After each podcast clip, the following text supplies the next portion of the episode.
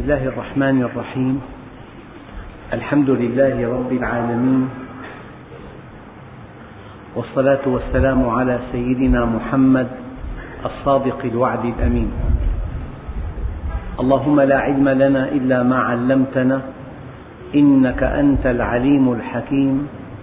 اللهم علمنا ما ينفعنا وانفعنا بما علمتنا وزدنا علما.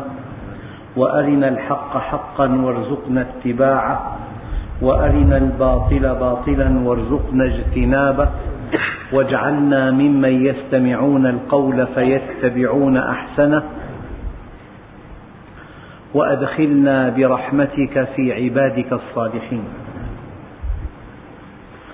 أيها الإخوة المؤمنون مع الدرس الثامن والعشرين من دروس سورة آل عمران ومع الآية الثانية بعد المئة. وهي قوله تعالى يا أيها الذين آمنوا اتقوا الله حق تقاته ولا تموتن إلا وأنتم مسلمون.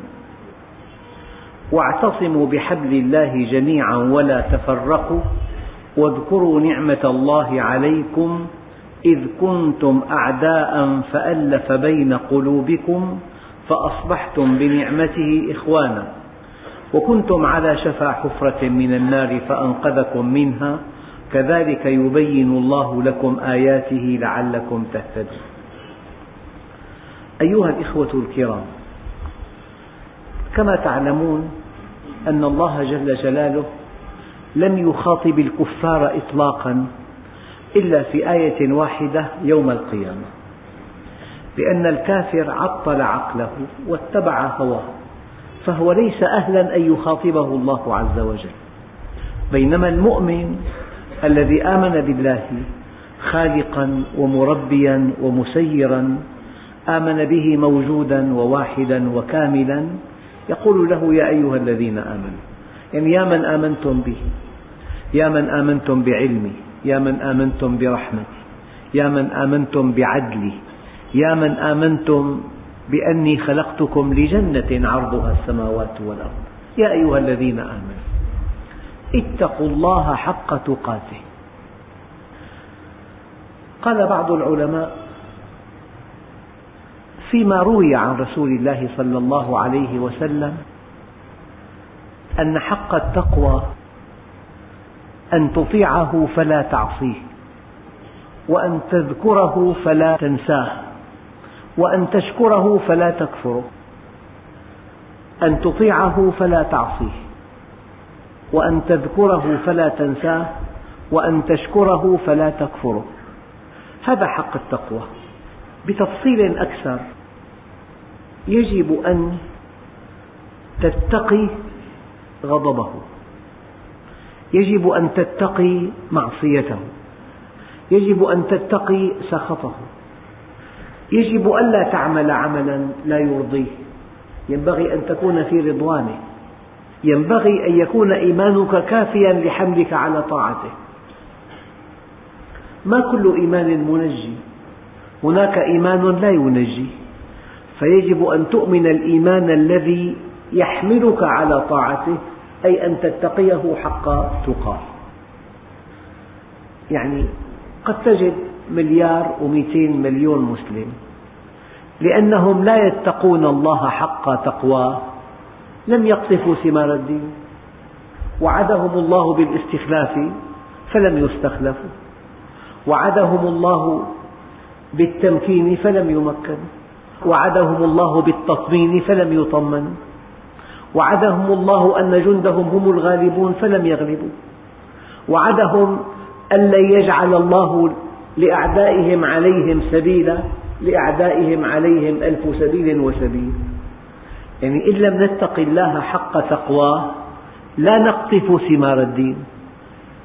يعني دائما دقق. أب عنده ثلاثة أولاد. ولد متفوق وأخلاقه عالية جدا. جيد. الأب يكرمه. ولد آخر معتوه الأب لا يحاسبه إذا أخذ ما أوهب أسقط ما أوجب. من الذي يؤدبه ليل نهار؟ الابن الثالث الذي يملك إمكانات وهو مقصر. المؤمن كما أراد الله واضح ومرتاح في الدنيا. والكافر الذي لا يرجى إيمانه. اختار الدنيا وانتهى الأمر. وهو واضح أيضا. من هذا الذي يعالج كل يوم؟ يؤدب كل يوم. تأتيه المصائب كل يوم. هذا الذي ليس كافرا وليس مؤمنا. ليس كافرا فيخرج عن دائرة العناية الإلهية. وليس مؤمنا الإيمان الكامل فيقطف ثمار الدين. هذه المشكلة. هذه مشكلة المسلمين. يعني المؤمن واضح. والله عز وجل يعامله معاملة كاملة. ومعاملة فيها إكرام. والكافر واضح والله عز وجل أخرجه من دائرة العناية المشددة. من هذا الذي يعالج؟ ويؤدب ويضيق عليه ويشدد عليه ويصاب تارة بماله وتارة بصحته وتارة بمن حوله هذا المؤمن المقصر.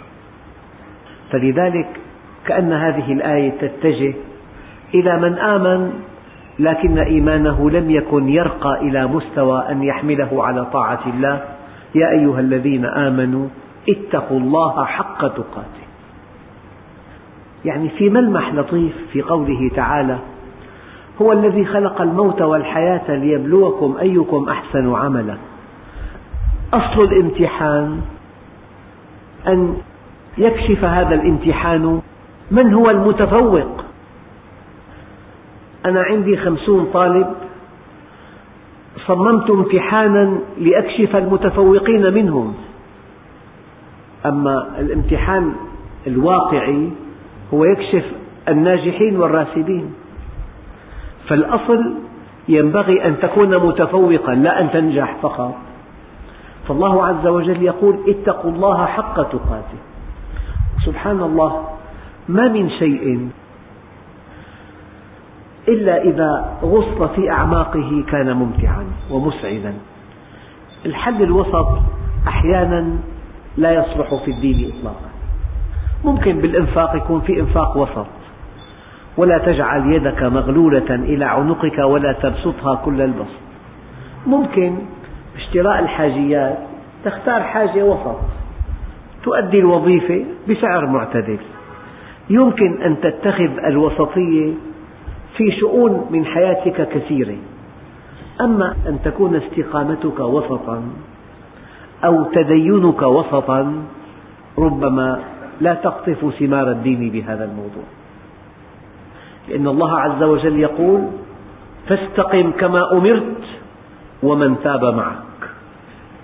فاستقم كما أمرت ومن تاب معك. إن الله أمر المؤمنين بما أمر به المرسلين. يا أيها الذين آمنوا اتقوا الله حق تقاته أن تذكره فلا تنساه. أن تطيعه فلا تعصيه أن تشكره فلا تكفره. أن تتمسك بالكتاب والسنة فما إن تمسكت بهما فلن تضل أبدا. أن تتبع منهج الله فمن اتبع هداي فلا يضل ولا يشقى. فمن تبع هداي فلا خوف عليهم ولا هم يحزنون. أن تكون وقافا عند حدود الله ألا تأخذك بالله لومة لائم. أن تقيم العدل ولو على نفسك وأهلك. أن تقول الحق ولو كان مرا. ألا تداهن أحدا والمداهنة أن تبذل الدين من أجل الدنيا. أن تضحي بدينك من أجل دنياك. قال تعالى ودوا لو تدهن فيدهنون. لك أن تداري ليس لك أن تداهن. المداهنة بذل الدين من أجل الدنيا والمداراة بذل الدنيا من أجل الدين.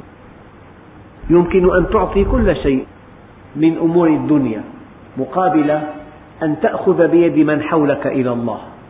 لكن في أمور الدين لا ينبغي أن تضيع شيئا من الدين من أجل دنياك. هذا ألا تأخذك في الله لومة لائم أن تقول الحق ولو كان مرا أن يكون صمتك فكرا ونطقك ذكرا ونظرك عبرة أن تصل من قطعك أن تعفو عمن ظلمك أن تعطي من حرمك أن تكون ذاكرا لله أن تكون منيبا إلى الله. هذه بعض العبارات التي تحضرني. في معنى قوله تعالى اتقوا الله حق تقاته. ودائما في مستوى التعليم الطالب الذي يرجو أن ينجح فقط لا ينجح. أما إذا رجا أن يكون متفوقا لعله ينجح. فاتقوا الله حق تقاته ولا تموتن إلا وأنتم مسلمون. الموت ليس بيدنا كيف ينهانا الله عن أن نموت إلا ونحن مسلمون؟ الموت ليس بيدنا. معنى الآية ما دام الموت ليس بيدك احرص على أن يأتيك الموت وأنت مستسلم لله عز وجل. يعني تقريبا للتقريب. لو أنك حريص حرصا لا حدود له على أن تقوم بعمل يعود عليك نفعه الكثير. ولا تستطيع أن تقوم بهذا العمل إلا إذا لبيت إنسانا فيما بين ساعتين من الساعة الثامنة صباحا وحتى الثامنة مساء. ما دمت حريصا حرصا لا حدود له على الوصول لهذا الهدف. وقال لك أنا سآتي وأخذك من بيتك ما بين الثامنة صباحا والثامنة مساء. ولا ينتظرك متى تقف وراء الباب بدءا من الثامنة صباحا. ما دام المجيء ليس في اختيارك لكن بين ساعتين فمن شدة حرصك على تأدية هذا العمل تقف بدءا من الساعة الأولى وتنتظر. وما دام الموت لا يأتينا باختيارنا قد يدهمنا مداهمة. إذا ينبغي ألا يأتينا الموت إلا ونحن مستسلمون لله خاضعون له. اتقوا الله حق تقاته ولا تموتن إلا وأنتم مسلمون.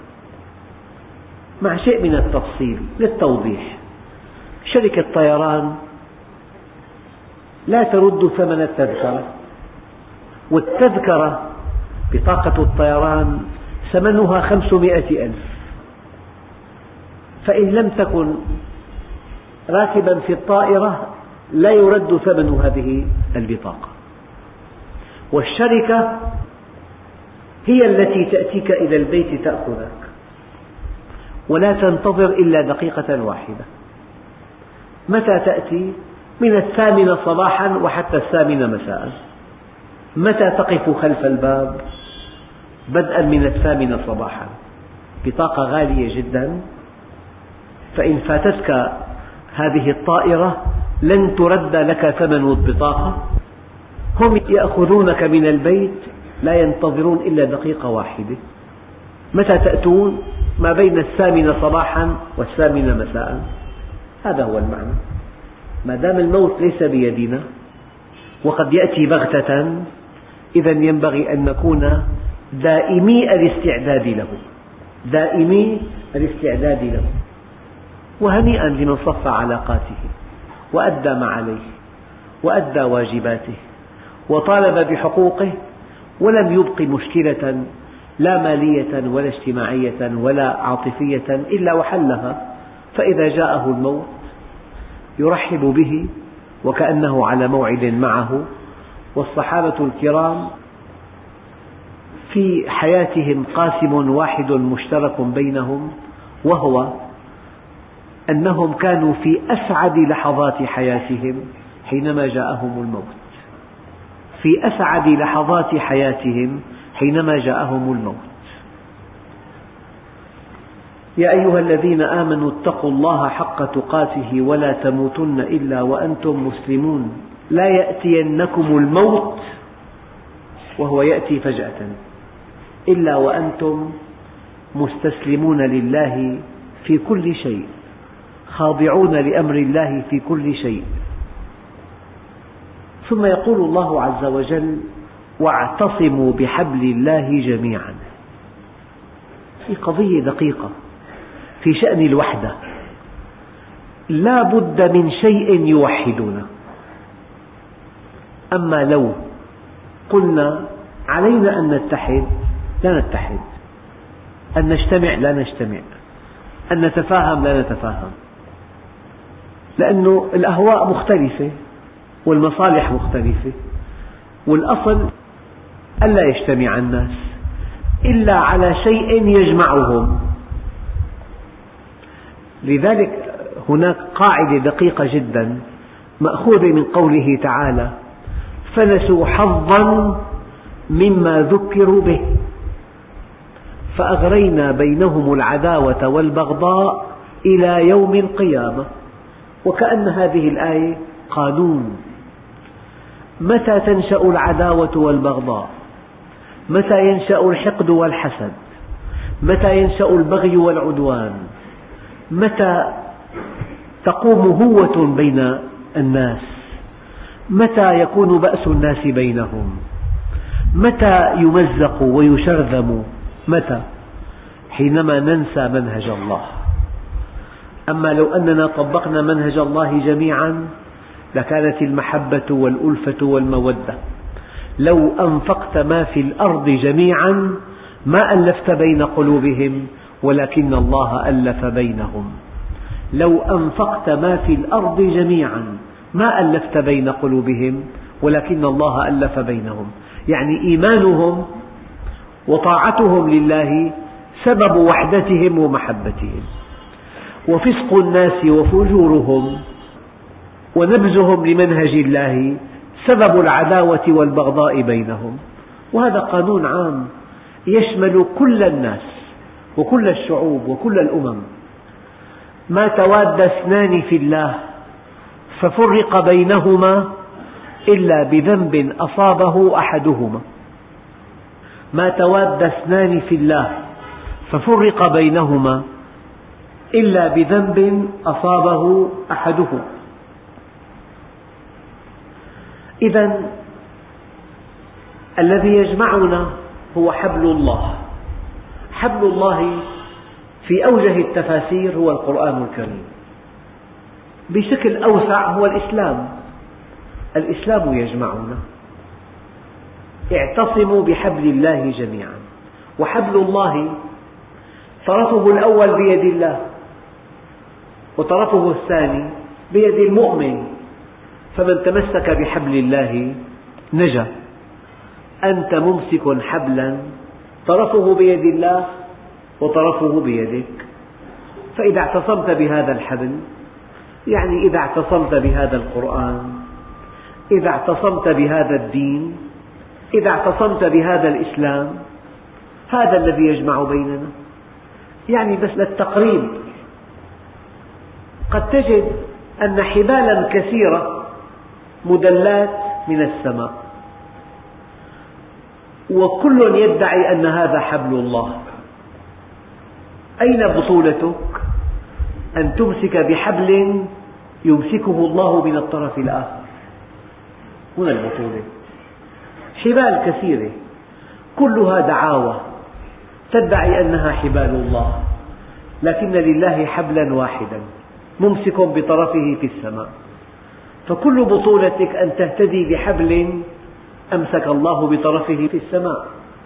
واعتصموا بحبل الله جميعا.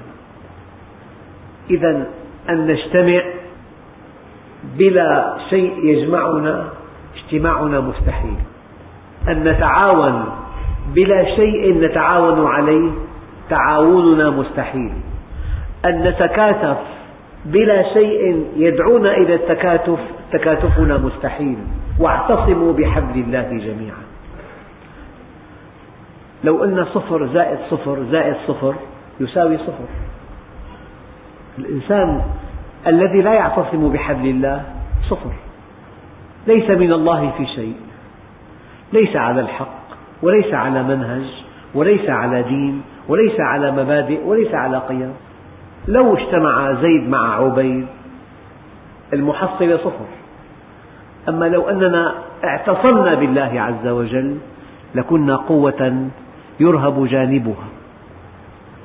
يقول عليه الصلاة والسلام نصرت بالرعب مسيرة شهر أما أمته حينما تركت سنته هزمت بالرعب مسيرة عام. واعتصموا بحبل الله جميعا. وينبغي أن يكون الاعتصام بحبل الله حقيقة. لأن كلا يدعي وصلا بليلى وليلى لا تقر لهم بذاك.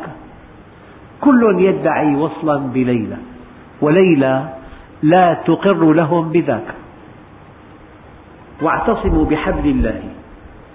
الحقيقة كلمة جميعا لها معنى دقيق. يقول الله عز وجل وتوبوا إلى الله جميعا. يعني أنتم لا تقطفون ثمار الدين إلا إذا تبتم إلى الله جميعا.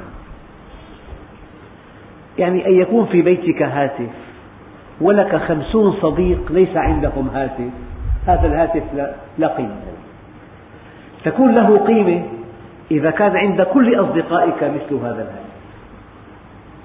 للتقريب. يعني أنت حينما تعيش في مجتمع مسلم لماذا تشعر بسعادة؟ لأن كل مسلم لن يكذب عليك ولن يغشك ولن يؤذيك ولن يعتدي على عرضك ولن يأخذ مالك. أبدا. كما أنك مأمور بالصدق مليار ومئتين مسلم أمروا أن يصدقوا معك. كما أنك مأمور بالعفة مليار ومئتين مليون مسلم أمروا أن يعفوا عن نسائك. كما أنك مأمور بالأمانة مليار ومئتين مسلم مأمورون أن يكونوا أمناء معك. يعني ثمار الإيمان لا نقطفها إلا إذا تاب الناس جميعا إلى الله. وأوضح مثل موضوع الحجاب. لو أن مسلما أعداد قليلة حجبوا نساءهم ومعظم النساء كاسيات عاريات مائلات مميلات. ثمار الحجاب لا نقطفها. أما لو أن كل نساء الناس محجبات لا يثرن الغرائز لا يبدين المفاتن لقطفنا جميعا ثمار الحجاب. هذا معنى قوله تعالى وتوبوا إلى الله جميعا. طبعا أنا حينما يعم الفساد في الأرض علي أن أستقيم. لكن لا تظهر قيمة الاستقامة إلا إذا طبقها الناس جميعا. لا تظهر قيمة الأمانة إلا إذا كان الناس جميعا أمناء. لا تظهر قيمة العفة إلا إذا كان الناس جميعا أعفة. إذا وهنا واعتصموا بحبل الله جميعا. إذا الأكثرية لا تعتصم بحبل الله والأقلية تعتصم بحبل الله. الأقلية قد تنجو لكن ثمرة هذا الاعتصام الكلية لا نأخذها. قلة قليلة تعتصم بحبل الله. جيد. هذه نجت لكنها تعاني ما تعاني. اشتقت لأحبابي. قالوا أولسنا أحبابك؟ قال أنتم أصحابي. لا أنتم أصحابي. أحبابي أناس يأتون في آخر الزمان القابض منهم على دينه كالقابض على الجمر. أجره كأجر سبعين. قالوا منا أم منهم؟ قال بل منكم. لأنكم تجدون على الخير معوانا ولا يجدون. لأن الله عز وجل قال ظهر الفساد في البر والبحر بما كسبت أيدي الناس. ففي آخر الزمان القابض على دينه كالقابض على الجبر. وقد ورد في الحديث القدسي الصحيح عبادة في الهرج كهجرة إليه. في زمن الفتن واعتصموا بحبل الله جميعا. أنا حينما أعتصم وحدي أو يعتصم من حولي فقط ننجو. لكن حياتنا صعبة جدا لأن الأكثرية لا تعتصم. الأكثرية لا تصدق. الأكثرية لا تؤتمن. من علامات آخر الزمان أنه يخون الأمين ويؤتمن الخائن. يكذب الصادق ويصدق الكاذب. فحينما يفشو الفساد في الأرض تغدو الحياة صعبة ويغدو القابض على دينه كالقابض على الجمر ولكن هذا قدرنا. أما لو تصورنا أن مجتمعا بأكمله عرف الله واستقام على أمره تجد الحياة شيء ثمين جدا. لهذا قال عليه الصلاة والسلام فيما ورد عنه إذا كان أمراؤكم خياركم وأغنياؤكم سمحاءكم وأمركم شورى بينكم فظهر الأرض خير لكم من بطنها. وإذا كان أمراؤكم شراركم وأغنياؤكم بخلاءكم وأمركم إلى نسائكم فبطن الأرض خير لكم من ظهرها. من ملامح آخر الزمان يوم يذوب قلب المؤمن في جوفه مما يرى ولا يستطيع أن يغير. ألا ترون ما يجري بإخوتنا في فلسطين؟ يذوب قلب المؤمن في جوفه مما يرى ولا يستطيع أن يغير. إن تكلم قتلوه. وإن سكت استباحوه نعم. أيها الإخوة الله عز وجل يدعونا أن نعتصم بكتابه ولكن جميعا حتى نقطف ثمار هذا الدين نعم. ولا تفرقوا المؤمنون بعضهم أولياء بعض يأمرون بالمعروف وينهون عن المنكر أما إذا تفرق المؤمنون بذنوب أصابها أحدهم أو بذنوب أصابها بعضهم إذا تفرق المؤمنون ولا تفرقوا. الاعتصام بحبل الله يجمع وترك الاعتصام بحبل الله يفرق. ولا تفرقوا. في أمر أن نعتصم وفي نهي ألا نتفرق. واذكروا نعمة الله عليكم إذ كنتم أعداء فألف بين قلوبكم. الحروب بين الأوس والخزرج مديدة طويلة. حينما جاء الإسلام حلت المحبة محل الخصام وحينما جاء الإسلام حل التفاهم محل التنافس. النبي عليه الصلاة والسلام حينما أبلغه سعد بن معاذ أن قومه وجدوا عليه في أنفسهم. قال يا سعد أين أنت من قومك؟ قال ما أنا إلا من قومي. يعني أنا أيضا واجد عليك. فقال اجمع لي قومك. جمعهم. قال يا معشر الأنصار مقالة بلغتني عنكم وجدة وجدتموها علي في أنفسكم. من أجل لعاعة تألفت بها قوما ليسلموا ووكلتكم إلى إسلامكم. يا معشر الأنصار أما إنكم لو قلتم فلصدقتم ولصدقتم به أتيتنا مكذبا فصدقناك. كلام طيب. كان عليه الصلاة والسلام في أعلى درجات القوة دانت له الجزيرة العربية من أقصاها إلى أقصاها. وقلة من الأنصار وجدوا عليه في أنفسهم. كيف كيف حادثهم؟ قال أما إنكم لو قلتم فلصدقتم ولصدقتم به. أتيتنا مكذبا فصدقناك. طريدا فآويناك. مخذولا فنصرناك. ما هذا الأدب؟ ذكرهم بفضلهم عليه. يا معشر الأنصار. ألم تكونوا ضلالا فهداكم الله بي ألم تكونوا ضلالا فهداكم الله بي وعالة فأغناكم الله؟ وأعداء فألف بين قلوبكم؟ أما ترضون أن يذهب الناس بالشاة والبعير وترجعوا أنتم برسول الله إلى رحالكم؟ فبكوا حتى أخضلوا لحاهم وقالوا رضينا برسول الله قسما وحظا. واذكروا نعمة الله عليكم إذ كنتم أعداء فألف بين قلوبكم. يعني أقول لكم هذه الكلمة وأنا أعني ما أقول.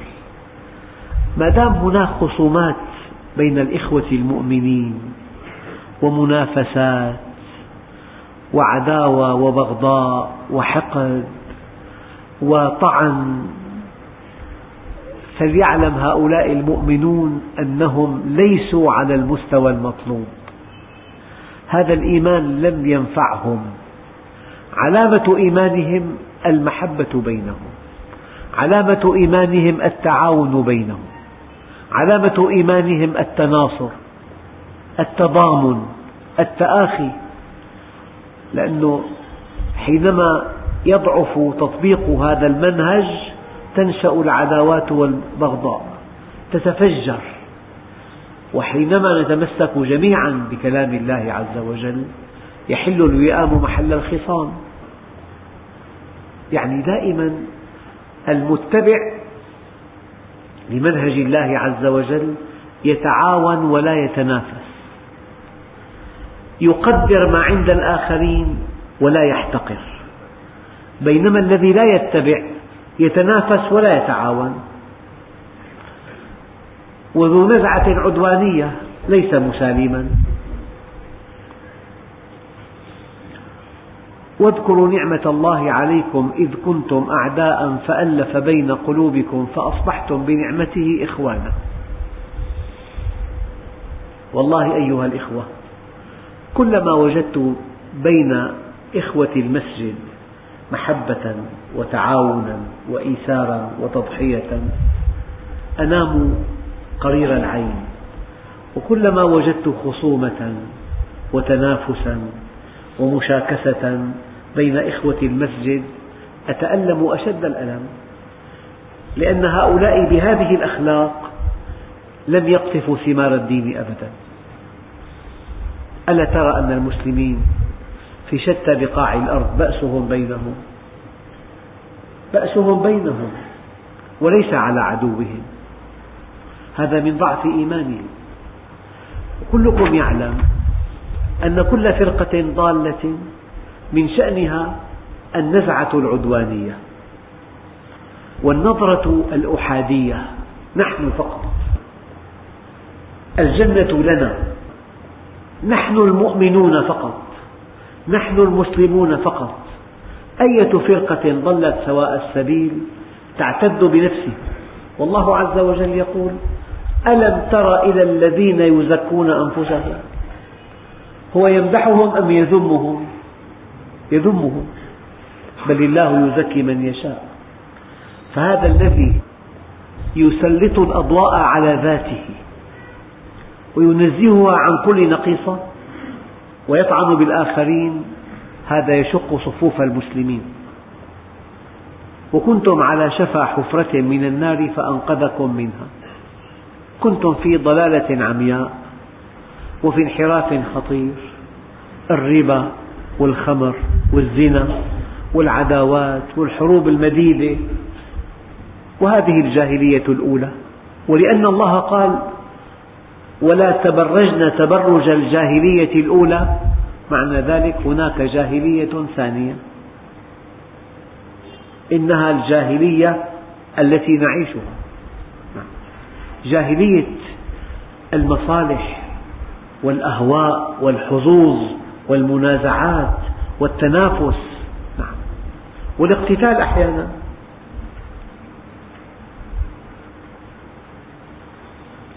وكنتم على شفا يعني على حافة حفرة من النار فأنقذكم منها كذلك يبين الله لكم آياته لعلكم تهتدون. يعني المودة بين المؤمنين من خلق الله عز وجل. يخلقها الله. إن لم تكن هناك مودة فهناك مشكلة كبيرة في الإيمان. التجمعات كثيرة في تجمع مصلحي أساسه المصلحة. هؤلاء يتعاونون على باطل لا على حق. لكن تجمعات المؤمنين تجمعات خالصة لله عز وجل. فلا تحتمل جماعة المؤمنين أي خصومة. إنما المؤمنون إخوة. فأصلحوا بين أخويكم. كذلك يبين الله لكم آياته لعلكم تهتدون ولتكن منكم أمة يدعون إلى الخير. هي لام لام الأمر. ولتكن منكم أمة يدعون إلى الخير. يعني لا بد من فئة في كل مجتمع تتعلم العلم الصحيح العميق الواسع.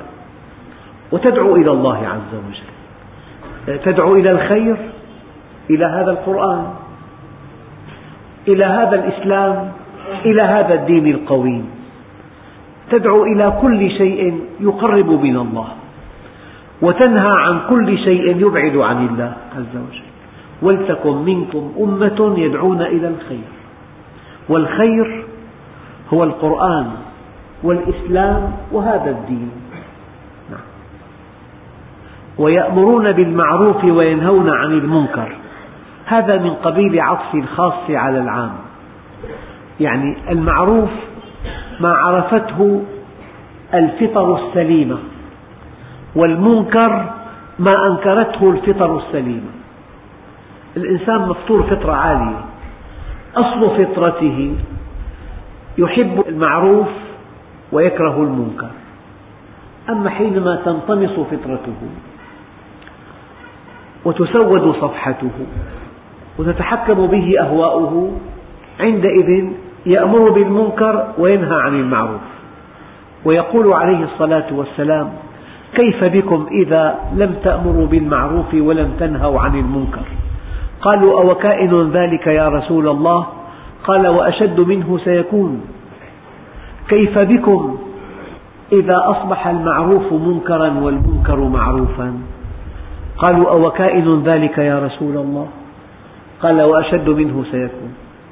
في بلد إسلامي في شمالنا قدموا الوسام من الدرجة الأولى لامرأة تدير أكبر شبكة دعارة لأنها قدمت للخزانة أعلى نسب بالضرائب.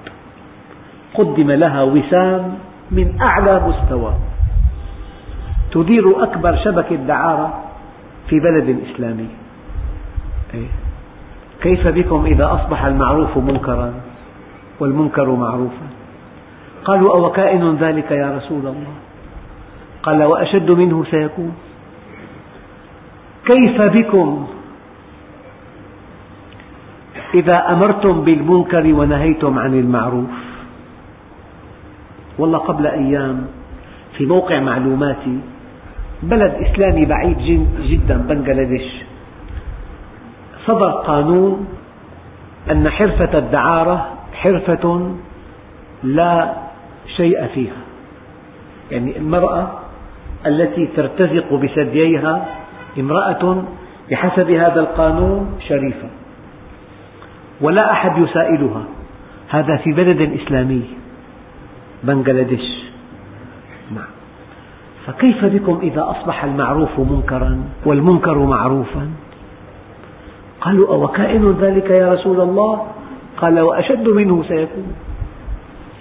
لذلك هذه الأمة الإسلامية لا يمكن أن تكون خير أمة أخرجت للناس إلا إذا أمرت بالمعروف ونهت عن المنكر. قال تعالى كنتم خير أمة أخرجت للناس تأمرون بالمعروف وتنهون عن المنكر. فعلة خيريتها أنها تأمر بالمعروف وتنهى عن المنكر. فإذا لم تأمر بالمعروف ولم تنهى عن المنكر فقدت خيريتها بل هي أمة كأية أمة خلقها الله. يؤكد هذا المعنى قوله تعالى وقالت اليهود والنصارى نحن أبناء الله وأحباؤه قل فلم يعذبكم بذنوبكم؟ بل أنتم بشر ممن خلق. من هؤلاء الشعوب التائهة. الأمة الإسلامية إن لم تقم أمر الله إن لم تأمر بالمعروف إن لم تنهى عن المنكر هي أمة كبقية الأمم التي شردت عن الله عز وجل.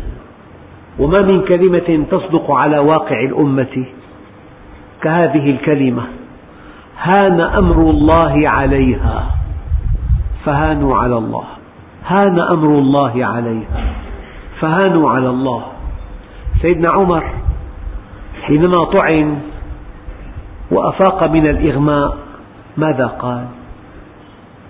قال هل صلى المسلمون الفجر؟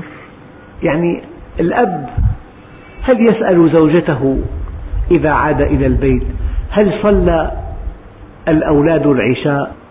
يقول لها هل كتبوا الوظائف؟ تناول الطعام؟ جيد.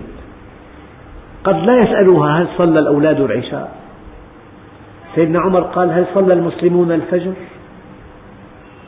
فحينما نعظم أمر الله نغلو على الله. وحينما يهون أمر الله علينا نهون على الله. ولتكن منكم أمة يدعون إلى الخير ويأمرون بالمعروف وينهون عن المنكر وأولئك هم المفلحون. يعني مرة هي قصة بسيطة جدا لكن معبرة. سائق سيارة ركب معه شاب وشابة. قال له انتظر قليلا ستأتينا محفظة. فانتظر. هذا الذي سيأتي بالمحفظة تأخر.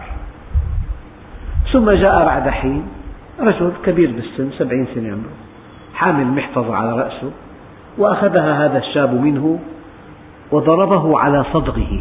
لم تأخرت؟ السائق ما انتبه بعد أن انطلق في طريقه من بيروت إلى الشام قالت له زوجته لهذا الشاب إيه، لا ينبغي لك أن تضرب أباك. فوقف هذا السائق قال له هذا أبوك انزل فورا وهذه أجرتكما. هذا أدى الذي عليه. شيء رائع جدا. قال لي مرة واحد قال لي والله أنا سبب توبتي سائق سيارة. كنت أحمل مشروب فلما لمحه رفض أن يركبني وطردني. فشعرت بذل شديد. وعقدت العزم على أن أتوب.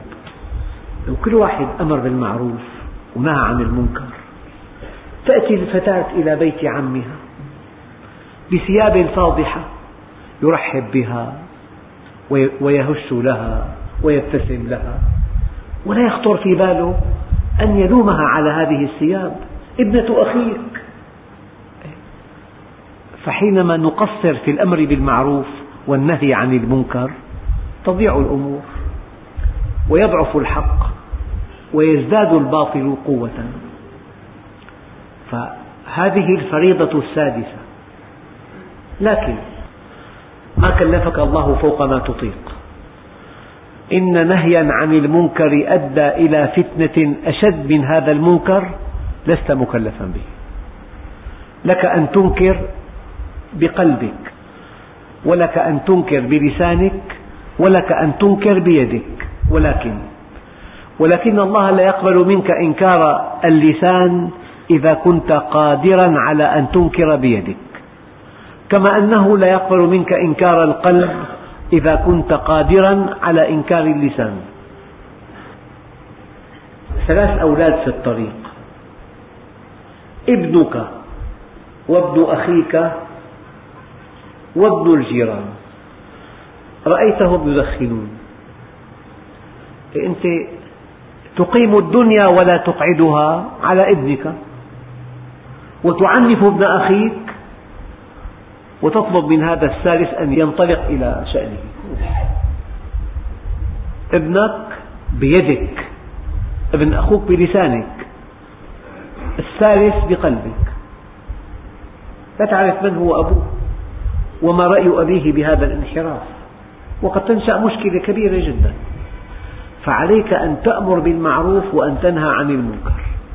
وأن تنكر المنكر بيدك إن استطعت ثم بلسانك ثم بقلبك. ومن شهد معصية فأنكرها كان كمن غاب عنها. ومن غاب عن معصية فأقرها كان كمن شهد. ولتكن منكم أمة يدعون إلى الخير ويأمرون بالمعروف وينهون عن المنكر وأولئك هم المفلحون. ولا تكونوا كالذين تفرقوا واختلفوا من بعد ما جاءهم البينات وأولئك لهم عذاب عظيم. قد يكون هناك اختلاف لنقص المعلومات. هذا اختلاف طبيعي. وقد يكون هناك اختلاف تنافسي وهذا محمود. يعني مؤمن يرى أن نشر الدعوة أعظم شيء. مؤمن آخر تأليف الكتب أعظم شيء. مؤمن ثالث بناء المساجد أعظم شيء. مؤمن رابع هذا اختلاف تنافس جيد جدا. لكن الاختلاف القذر هو أن نختلف بعد أن جاءتنا البينات الواضحات النيرات اختلاف حسد وبغي وعدوان وتنافس. وما اختلف الذين أوتوا الكتاب إلا من بعد ما جاءهم العلم بغيا بينهم.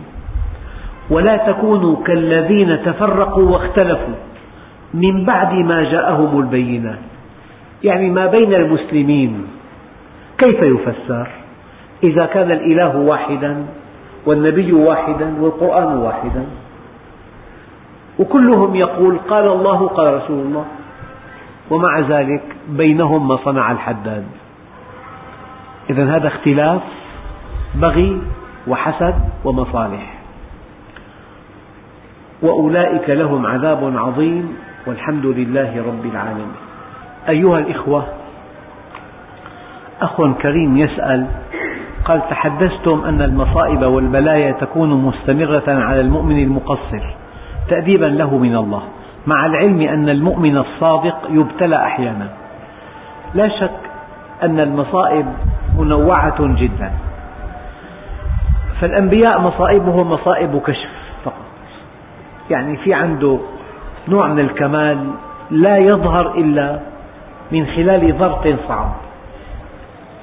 يعني أن يذهب إلى الطائف وأن يمشي على قدميه ثمانين كيلومتر ليدعوهم إلى الله ثم يؤذوه أشد الإيذاء ويأتيه جبريل ليجعل الجبلين يطبقان على أهل الطائف يقول لا يا أخي لعل الله يخرج من أصلابهم من يوحده.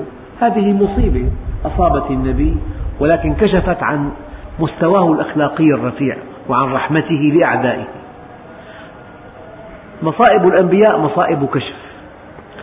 مصائب العصاة مصائب تأديب. في معصية في مصيبة. وما أصابكم من مصيبة فبما كسبت أيديكم. ويعفو عن كثير. ما من عثرة ولا اختلاج عرق ولا خدش عود إلا بما قدمت أيديكم. وما يعفو الله أكثر. في مصائب تأديب. ترافقها معاصي وآثام.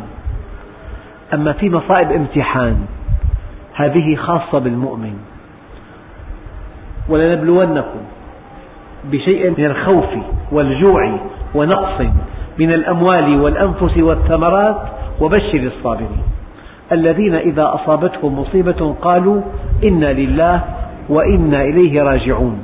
أولئك عليهم صلوات من ربهم ورحمة. في مصائب تأديب وفي مصائب امتحان وفي مصائب كشف. فما كل مصيبة تشبه أخرى. نعم. هذا الجواب. ما عقوبة تارك الصلاة؟ مع أنه يؤدي باقي العبادات. هي العبادة الوحيدة التي لا تسقط بحال. الحج يسقط والصوم يسقط والزكاة تسقط والشهادة تؤدى مرة واحدة. أما الصلاة لا تسقط بحال. قال تركها ويؤدي بقية العبادات؟ ما لا معنى؟ بقية العبادات من دون صلاة لا معنى لها إطلاقا. فإذا تركها رافضا لفرضيتها فقد كفر. أما إن تركها تقصيرا فقد فسق. عم بيقول الأخ يعني ملاحظة عجيبة. الخطر ببالي وأنا أنظر إليك في أثناء الدرس أن كثيرا منا ترك أهله وأولاده في البيت. البعض يلعب ويلهو وقد يخرج الأولاد إلى الشارع ويسبب هذا مشكلة ما لأحدهم.